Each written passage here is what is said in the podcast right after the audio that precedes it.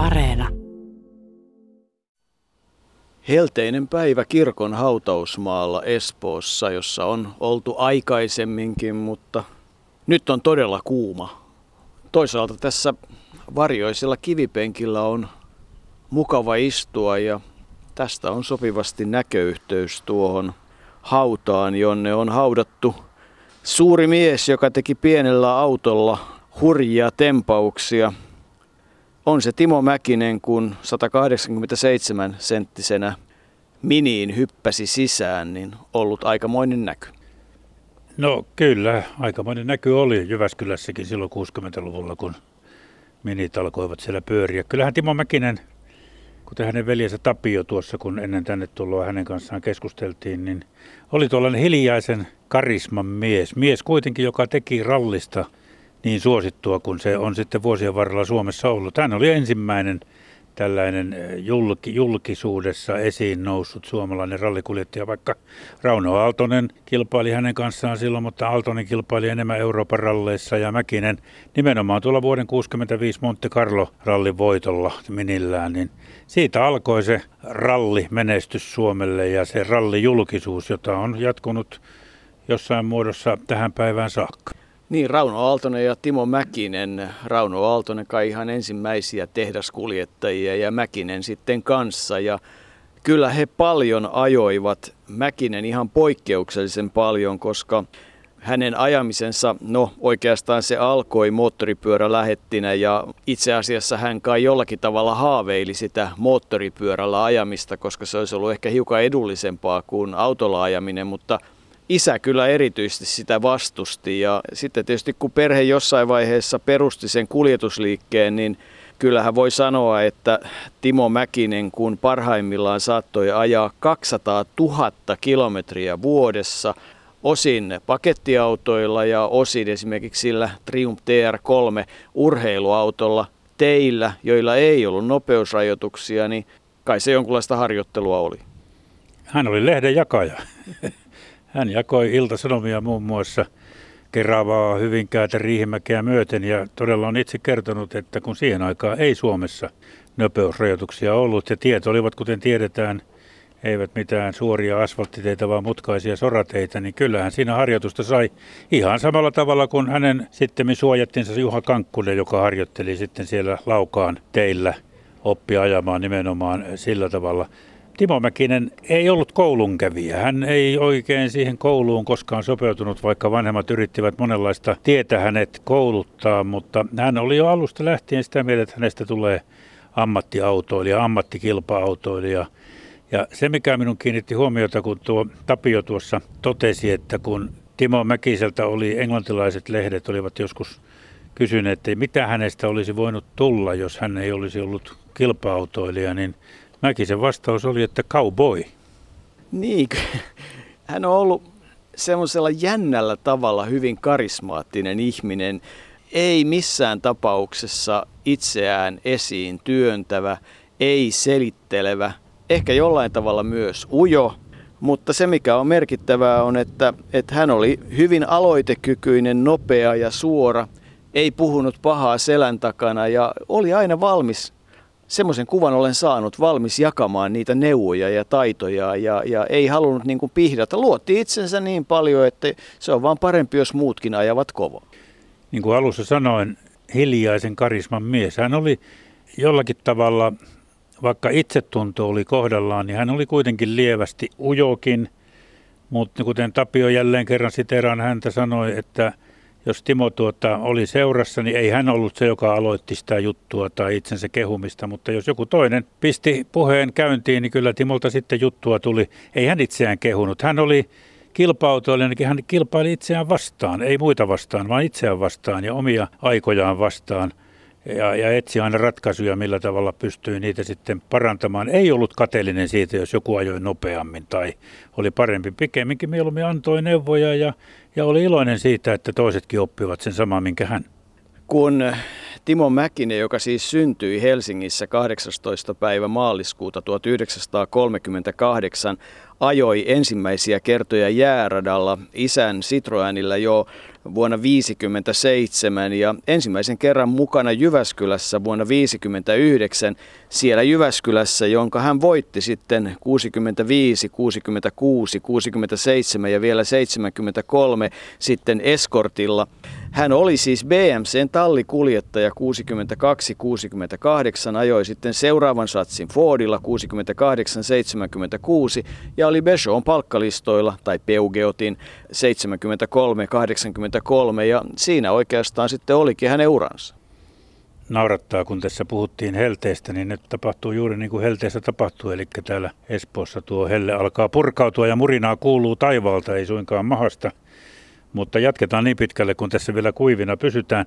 65 se Monte Carlo voitto, joka tuli jo mainituksi, niin se oli se virstanpylväs, josta tuo suomalainen rallihurjuus ja rallitaito lähti käyntiin. Mäkinähän oli siinä aivan ylivoimainen, voitsi 19 minuutilla todella talvisissa lumisissa olosuhteissa, mutta oli viisaasti valinnut sinne hyvät piikkirenkaat ja tiesi kyllä, miten siellä ajetaan, vaikka olikin ensimmäisiä kertoja siellä silloin, mutta hän voitti ylivoimaisesti ja 19 minuuttia on kyllä aika paljon. Hän ohitti 19 autoa siinä kilpailuaikana, joka on sekin aikamoinen ennätys.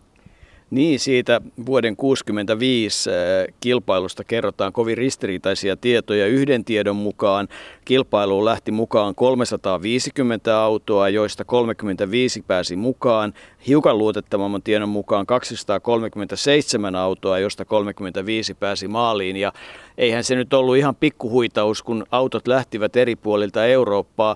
Timo Mäkinenkin taisi lähteä siihen kilpailuun Tukholmasta, josta oli se siirtymä jo ensin ajettiin se ehkä 2500 kilometriä, josta Timo Mäkinen kertoo ajaneensa suurin piirtein 300 ja hänen kartturinsa ajoi sitten sen loput. Ja hän oli ihan pirteä, kun päästiin sinne perille. Se kansainvälinen urahan oli alkanut sillä Mini Cooperilla jo 62 ja ensimmäinen kansainvälinen voitto oli Hollannissa Tulppaanin ralli vuonna 64 ja kyllähän siitä, siitä Monte Carlosta 65 siitä riittää tarinaa. Ja onko se sitten silloin, kun voidaan sanoa, että Flying Fin, lentävät suomalaiset, oikeastaan syntyi. Niin, se on muuten semmoinen termi, josta on kiistaa käyty vuosikymmenien ajan, sillä Johan Hannes Kolehmainenkin oli lentävä suomalainen ja Paavo Nurmi etenkin ja sitten tietysti Rauno Aaltonen ja Timo Mäkinen lähes yhtä aikaa ja Kankkunenkin ollut lentävä suomalainen. Eli kaikki, jotka ovat menneet kovaa ja menestyneet, he ovat olleet lentäviä suomalaisia, mutta hyvin usein tuo termi Timo Mäkiseen nimenomaan yhdistetään ja, ja nimenomaan noilta mini-ajoilta silloin 60-luvulla. Silloin 65 hän voitti sen Monte Carlo, mutta 66 kävi sitten niin, että hän voitti sen, mutta kuinka ollakaan ranskalaiset iskivät jälleen. Niin, siitä on erinomainen artikkeli, johon on helppo yhtyä ja uskon, että sinäkin siihen yhdyt. Ei mitään pois Pauli Toivoselta, joka tietysti oli kova ratinkääntäjä hänkin ja Citroen tuotiin voittoon, mutta valoihinhan se sylkäys liittyi ja eikö ollutkin sellainen artikkeli jossain, mitä selattiin, jossa todettiin, että niin kuin kirjaimellisesti varmaan meni oikein, mutta oliko se Arto nyt sitten ihan rallin hengen mukaista? No ei ollut urheiluhengen eikä kilpailullisesti, kilpailullisesti aivan oikein, mutta siinä hylättiin aika monta autoa. Niin monta autoa hylättiin, että Pauli Toivonen saatiin voittajaksi. Pauli Toivonen muuten, kuten Henri Toivonenkin, lepäävät tällä samalla hautausmaalla kuin Timo Mäkinen, joten tänne on tullut tuollainen rallikeskittymä. Taitaa Hans Lainekin olla kilpa-autoilijoista täällä haudattuna, joten aika paljon lentäviä suomalaisia on tänne Espooseen lopulta sitten päätynyt. Mutta siihen 66 hylkäykseen vielä, äh, kyllä niin kuin sanoit, niin Pauli Toivonen sen voiton enemmän tai vähemmän ansaitsi, mutta ei sillä kertaa ajamalla, mutta nuo valohommat toivat sitten sen ranskalaisille sen mahdollisuuden ostaa Citroën auto, jolla Toivonen ajoi kärkeen ja minit jäivät nuolemaan näppiään. Vuonna 1967 sitten Mäkinen johti jälleen kerran Monte Carloa ylivoimaisesti, mutta silloin hän joutui sitten moottorivian vuoksi keskeyttämään, joten ne kolme rallia periaatteessa hän voitti ne kaikki, mutta vain ainoastaan sen 65, joka kuitenkin oli se tärkein voitto. Siitä lähti tämä suomalainen rallihurmio käyntiin. Sinun voittosi oli lievästi sanoen ylivoimainen. Katsotko kuitenkin, että myös hyvällä onnella on osuutta tällaisen rallikilpailun voittoon? Ehdottomasti yleensä ainakin ralliurheilussa tulee esille, ja minkä yleensä pitempi kilpailu on, silloin tulee aina enempi onnikysymykseen, minkä huolellisemmin yrittää ralliin keskittäytyä, niin yleensä joku pikku vika tai epätuuri sen tuo semmoisen esteen, mitä on vaikea ohittaa, mutta että aina tarvitaan onnea. Sinun menoasi sanottiin todella viime yönäkin käsittämättömän lujaksi. Jatkoit vain tuota sekuntiraon tekemistä edelleen, vaikka olit melko varma voittaja. Johtuiko se siitä, että rytmi oli kerta kaikkiaan helposti pysytettävissä vai katsoitko edelleen, että omaisesti, että kaikki tai ei mitään? Ei se ollut sitä, mutta siis yleensä kun jos yrittää ajaa hiljempaa, niin huomaakin, että ajat voi parantua tai niin poispäin. Tulee rauhallisempi ajotyyli, mutta ajat voi pysyä samana. Ja tämä, tämän olen huomannut aikaisemminkin. Ei missään tapauksessa tarkoitus ollut hiljentää, mutta jollain tavalla varmentaa, vaan joihinkin pimeisiin paikkoihin ehkä hieman hiljempaa mennä sisään. Ja jos tietää jonkun pahan kiven tai pahan nyppylän, tämmöisiin paikkoihin helläämistä, mutta ei kuitenkaan missään tapauksessa varsinaiseen vauhtiin. Ja Timo Mäkisen voitto on nyt selvä, ja me suomalaiset voimme olla erittäin iloisia siitä, että hän onnistui. Suomalaiset ovat jo usean vuoden aikana olleet tässä ajossa tietyllä tavalla suosikkeja ja kärkiasemilla, ja nyt saatiin odotettu täysosuma. Timo Mäkisen ajo ylhäällä koulutettu Riinilla, missä olin yöllä katselemassa. Ajajathan ylittivät tämän 1600 metriä korkean vuoren kolmasti. Oli suorastaan loistelijasta. Siellä oli hyvin paljon innostunutta yleisöä ja tuntuu siltä, että Suomi ei ole ainoa paikka, jossa rallit vetävät väkeä myöskin yösydännän reitin varteen.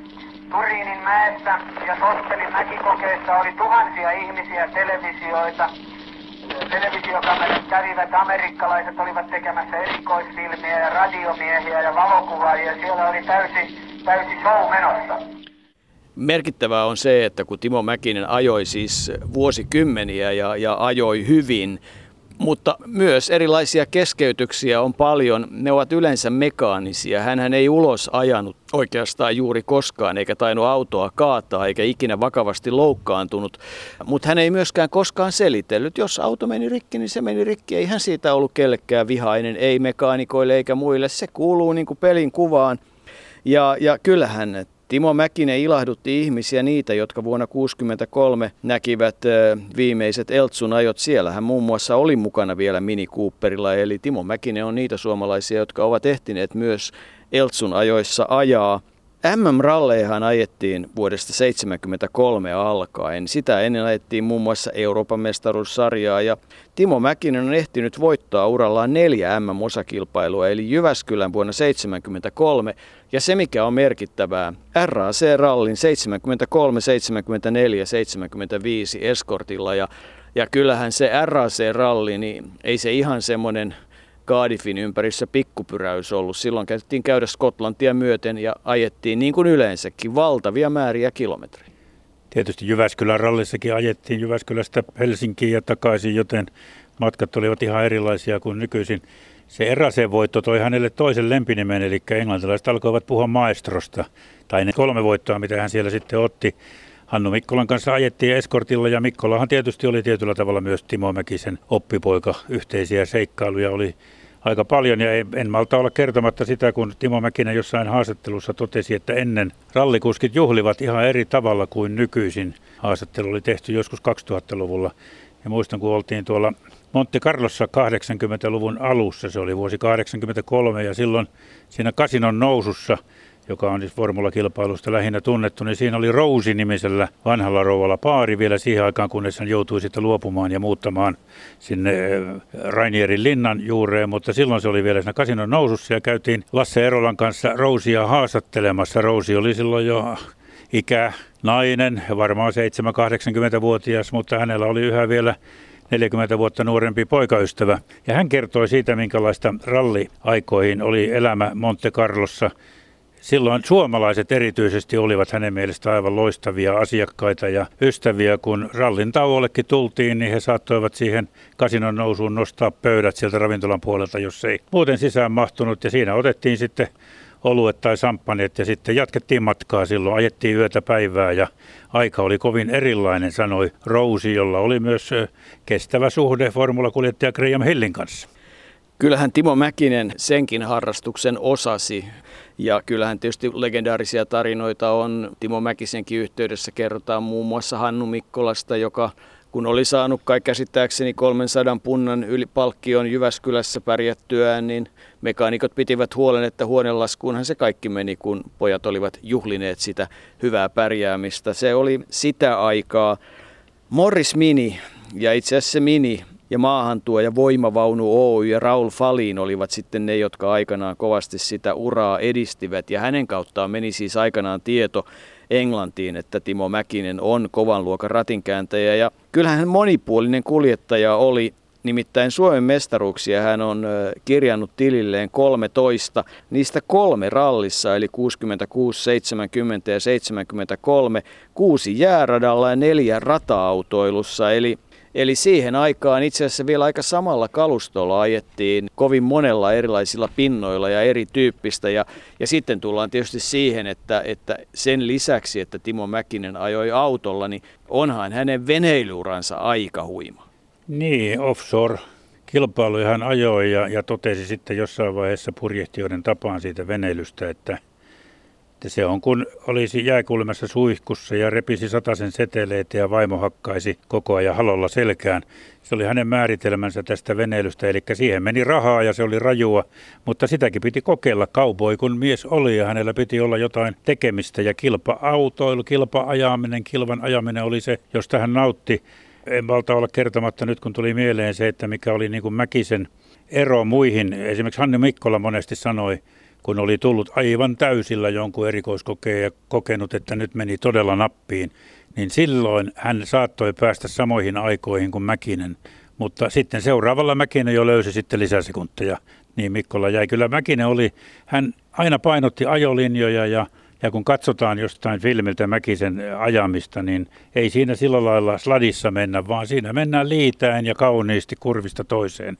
Ja kuten Tapio Mäkinen sanoi, että jos ladikuva tulee, niin se tarkoittaa sitä, että on tulossa vastakäännös. Siinä hän käytti sitä, mutta mulla mentiin. Vähän se tulee mieleen niin kuin Alan Prost oli professori formuloissa, joka käytti kaikki ajolinjat maksimaalisesti hyväkseen, niin Timo Mäkinen oli rallissa vähän samanlainen. Niin, ja sitten tietysti siis he ajoivat huimia kisamääriä, eli esimerkiksi 65, 66, yli 40 kisaa, puolet ulkomailla. Ja Timo Mäkinen hän itse sanoi, että ei se ole tärkeää, kuinka kovaa mutkaan tullaan, vaan kuinka kovaa ulos. Ja kun ajatellaan esimerkiksi sitä tekniikkaa nimenomaan sillä minillä, jossa oli se kiersi ehkä sen 6,5-7 tuhatta kierrosta, sen huippunopeus oli 160 kilometriä tunnissa, pyörät ihan kulmissa, kone poikittain ja, ja se tekniikka, jolla hän ajoi, että käytännössä kaasu oli pohjassa kaiken aikaa, Joskus käytettiin kolmosvaihdetta valtaosallaan nelosta ja, ja vasemmalla jara, jalalla jarrulla sitten ohjattiin tavallaan sitä, että veto oli koko ajan. Ja kun siihen liitetään vielä ne nastattomat talvirenkaat, joita esimerkiksi Jyväskylässä käytettiin ja hänen itse piikkirenkaansa, niin kyllähän sieltä siis löytyy sellaisia asioita, joita hän teki tavallaan hiukan toisin kuin muutkin. Ja taisi olla, että se mini erityisesti istui silloin hyvin käteen ja myöhemmin tietysti sitten myös Escort. Kai meidän täytyy joko puhua siitä vuoden 67 Jyväskylän Suurjojen Ouninpohjan erikoiskokeesta, koska siitähän kaikki usein aloittavat, kun Timo Mäkistä aletaan muistella. Eli se oli se erikoiskoe, jonka Timo Mäkinen ajoi konepelti pystyssä. Pentti Koskinen valokuva ja siitä otti ikimuistuisen kuvan ja on siitä olemassa filmiäkin. Sitä on tietysti monella tapaa Mäkinen itsekin kertoilu, mikä siinä oli taustalla, mutta siis lyhyesti kerrottuna siinä siinä tuota pelti, tai auto oli alkanut kuumentua silloin ennen pika sitä erikoiskoetta ja, ja, ja niin Timo Mäkin oli keksinyt, että pannaan, pannaan tuota ennen sitä pikistä pesusieni siihen väliin, sellainen luonnon sieni konepelin väliin nimenomaan ja näin se pysyisi raollaan. Ja sitten varmistettiin nahkaremmillä, että se pysyisi alhaalla, mutta remmitän tietysti pettivät. Ja sitten tuli tuo ikimuistoinen, ei nyt mitenkään tuollaisen turvallisuuden kannalta mikään sanoisinko kannatettava juttu ajaa tuolla tavalla täysiä, mutta kolmanneksi nopein aika siinä syntyi. Ja esimerkiksi Hannu Mikkola, kun hävisi 14 sekuntia, niin oli ensimmäisenä mennyt kyselemään, että mitä ihmettä se Mäkinen nyt on tehnyt. Mutta hän nyt ajeli vähän sitten niin kuin huonolla näkyvyydellä. Kyllähän sieltä varmasti jotain näki. Itse hän on sanonut, että hän saattoi, kun tunsi sen Ounin pohjan, ajaa sen suoran, jos se tiesi, että se on 400 metriä, niin sitten vähän lopussa käännettiin autoa kyljelle ja katsottiin taas, miten mennään. Mutta selityksiä on monia, mutta se oli ikimuistoinen rallitapaus ja, ja sitä muistellaan yhä. Kun tätä äänitetään vuonna 2018 kesällä, niin tietysti Jyväskylän MM-ralliin liittyy se, että suomalaisten suuri suosikki on toisen polven kuljettaja Kalle Rovanperä.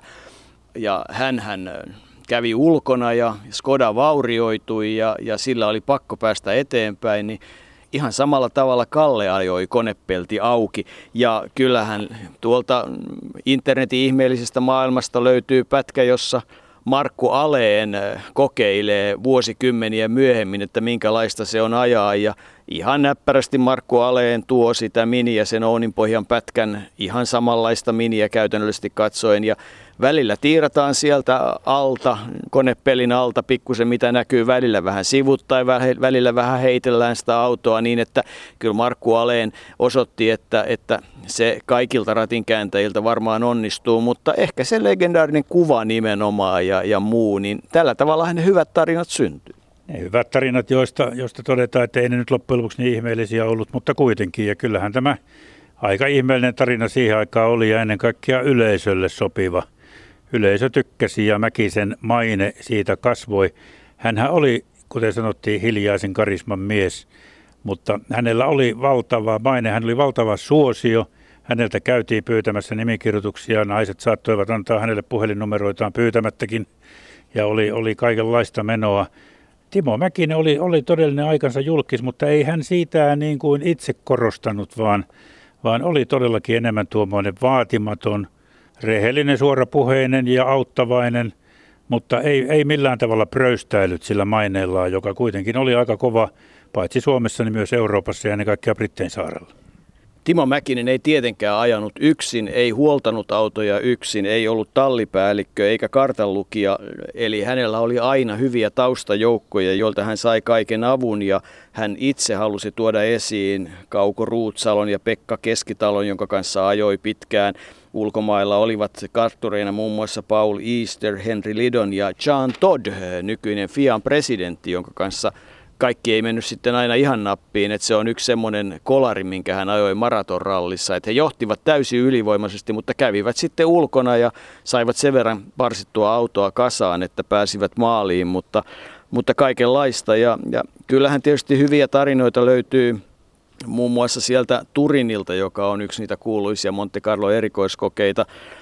Gilbertin paari oli 12 minuutin matkan päässä kaupungista ja, ja oli hyvin vähän aikaa ja baarinpitäjät halusivat antaa silloiselle presidentti Pompidoulle äänensä ja kuinka ollakaan, niin kysyttiin, että miten sinne nyt ehtisi, niin Timo sanoi, että hypätkää autoon ja Veikkaan arvoi, että se on ollut moista kyytiä, koska sinne ehdittiin ja ihan mainiosti sinne äänestyspaikalle ennen kuin ovet sulkeutuivat, mutta joku tarina väittää, että äänestäjät olivat kalpeita. Niin sinne oli jotain toistakymmentä kilometriä ja aikaa oli 12 minuuttia.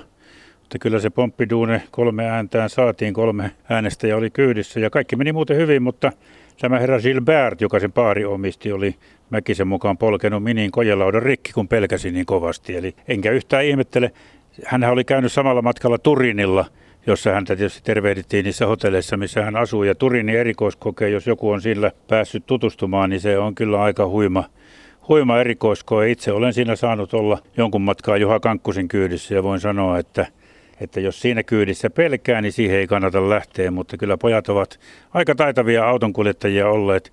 Ja Hannu Mikkolasta muistan vielä kerran, kun hän kertoi sen, miten kerran Monte Carlossa oli tuota, jarrut lähtivät autosta ja oikealla puolella oli rotko, vasemmalla kallioseinämä. Ei ollut muuta mahdollisuutta kuin keksiä jotain ja niin hän ajoi kyljen kiinni siihen kallioseinämään ja sai sillä tavalla vauhdin loppumaan ennen kuin sinne rotkoon olisi toinen vaihtoehto, olisi ollut se rotko siinä vieressä.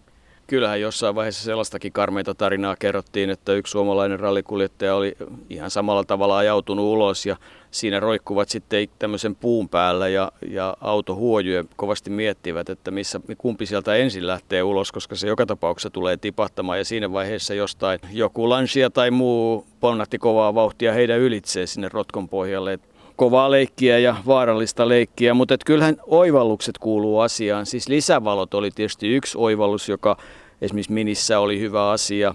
Lämmitettävä etulasi silloin alussa, eli toisin sanoen kun jäätää ja on kylmä ja lumi, niin kun se lämmitetään, niin se, ne vinkkarit sitten putsaa sen ja tietysti nastat Ja nimenomaan suomalaiset nastat renkaissa. On ne ollut aikamoiset piikkirenkaat, millä Timo Mäkinen ajoi, sanoi tosin itse, että niillä pitää osata ajaa, ettei, ettei synny, ne myös sitten kuluvat nopeasti. Ja kyllähän tämä Minin suunnittelija, kreikkalainen Alek Issigonis, niin on ollut legendaarinen hahmo. Ja hän on halunnut erityisesti keskustella Timon kanssa. Ja silloin kun hän keskusteli Timon kanssa kului virvokkeita.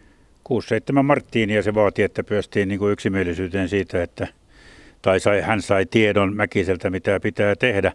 Kyllä sitä alkoholikäytöstä Mäkisen kohdalla on paljon puhuttu ja, ja kun Timo Mäkisen ammatti-ilpa-autoura alkoi tuossa 80-luvun alussa loppua, niin hän meni oikein töihin, näin voi sanoa. Hän meni Pohjolaan myyntipäälliköksi, mutta se oli ehkä, ehkä virhe, koska hän joutui sitten, tai ehkä sai silloin, mutta joutui joka tapauksessa asiakkaita kuljettamaan ympäriinsä Lappiin ja vaikka minne. Ja siellähän, siellähän tuota, sitten niitä virvokkeita nautittiin sitten porukalla ja, ja se elämä meni vähän risaiseksi jo siinä vaiheessa. Silloin 87 sitten Tapio Mäkinen osti muilta sisaruksiltaan Harrilta Tuulalta ja Timolta tuon heidän kuljetusfirmansa ja Tokihan Timo sai sitä paljon rahaa, mutta hän, hänellä oli se, että ei, hän ei pystynyt toteuttamaan sitä, että ei ne suuret tulot, vaan ne pienet menot ja sitä rahaa kului ja kyllä se loppuvaiheessa sitten, sitten tuo alkoholi alkoi Timo Mäkisen käytöksessä ja muuten näkyä ja hänen terveydensä alkoi horjua. Ei välttämättä ainoastaan sen takia. Viimeiset vuodet hän oli raittiina, mutta silloin jo liikuntakykyä oli mennyt ja pääkin oli vähän sekaisin, mutta se Tapio Mäkisen mukaan kuitenkin tuo ymmärrys palautui sitten kun alkoholista päästiin eroon. Mutta tietyllä tavalla traaginen, mutta kaiken taustalla oli ilmeisesti se, että cowboy, joka oli tottunut tekemään, menemään, näkemään ja kokemaan, alkoi vähitellen luovuttaa. Hän sai vielä 2016 ylimääräisen urheilijaeläkkeen, koska hänen varsinainen kertynyt eläkkeensä oli alle tuhat euroa ja, ja se kuvaa hyvin sitä, että rahaa tuli, mutta, mutta sitä tuli sillä tavalla, että eläkettä ei oikein kertynyt ja Kyllähän Timo Mäkinen Ranskassa on ollut näiden Monte Carlon menestysten ja muiden menestysten kannalta kovin arvostettu. Kun Ranskan MM-joukkue vuonna 2018 voitti, niin heille myönnettiin Ranskan, Ranskassa kunnialegionan ansioristi. Ja sen saman ristin sai Timo Mäkinen aikanaan. Sen lisäksi, että häntä tietysti Suomessa palkittiin monella eri tavalla, mutta Timo Mäkistä tähän nyt riittäisi tarinaa moneksi tunniksi. Tämä on semmoista ihan niin kuin raapasua pinnalta. Hän ajoi enemmän kilometriä kuin kukaan muu. Ei oikeastaan vakavia onnettomuuksia. Ja Peter Geittel kirjoitti 1999, että Timo Mäkinen on suomalaisen autourheilun Paavo Nurmi, mies, jota jälkipolvinen on kiittäminen rallikulttuurin syntymisestä Suomeen. Onko siihen Arto oikeastaan kovin paljon lisättävää? No se, että sitten hän toteutti tuota tähteyttään olematta varsinaisesti koskaan suuri tähti. Sanoja oli rehellinen puheissaan, mutta ei koskaan syyttänyt muita, ei selitellyt omia tekemisiään, ei selitellyt miksei hän täällä pärjännyt, vaan koko ajan katsoi eteenpäin kuljettajana. Hän oli monella tavalla asemansa arvoinen. Ja vei sitä asemansa niin, että kyllä Hannu Mikkola ja Juha Kankkunen, jos heiltä kysytään, että miten Timo Mäkinen on heidän uransa vaikuttanut, niin eivät he kyllä Timolta varmasti yhtään kunniaa vie pois. Ja nyt hänen viimeinen leposiansa on täällä Espoon kirkon kupeessa. 4. päivä toukokuuta 2017 79-vuotiaana hän tyytyväisenä elämäänsä kotonaan nukkui pois. Niin, tuli mieleen tuohon kotonaan nukkui pois tyytyväisenä elämäänsä. Kuten Tapio Mäkinen sanoi, kyllä hän oli niin kuin ikään kuin luovuttanut. Liikuntakyky oli mennyt. Joskus tapasi Primulla jengin vanhoja kavereita kuntoutuksessa käydessään, mutta muuten noin viime vuosien sosiaalinen elämä jäi aika vähäiseksi ja lehtiä hän luki sitten ja katseli vähän maailman tapahtumia, mutta muuten eleli sitten tuossa ikään kuin lopun odotuksessa ja yhtenä aamuna hän ei sitten vaan herännyt.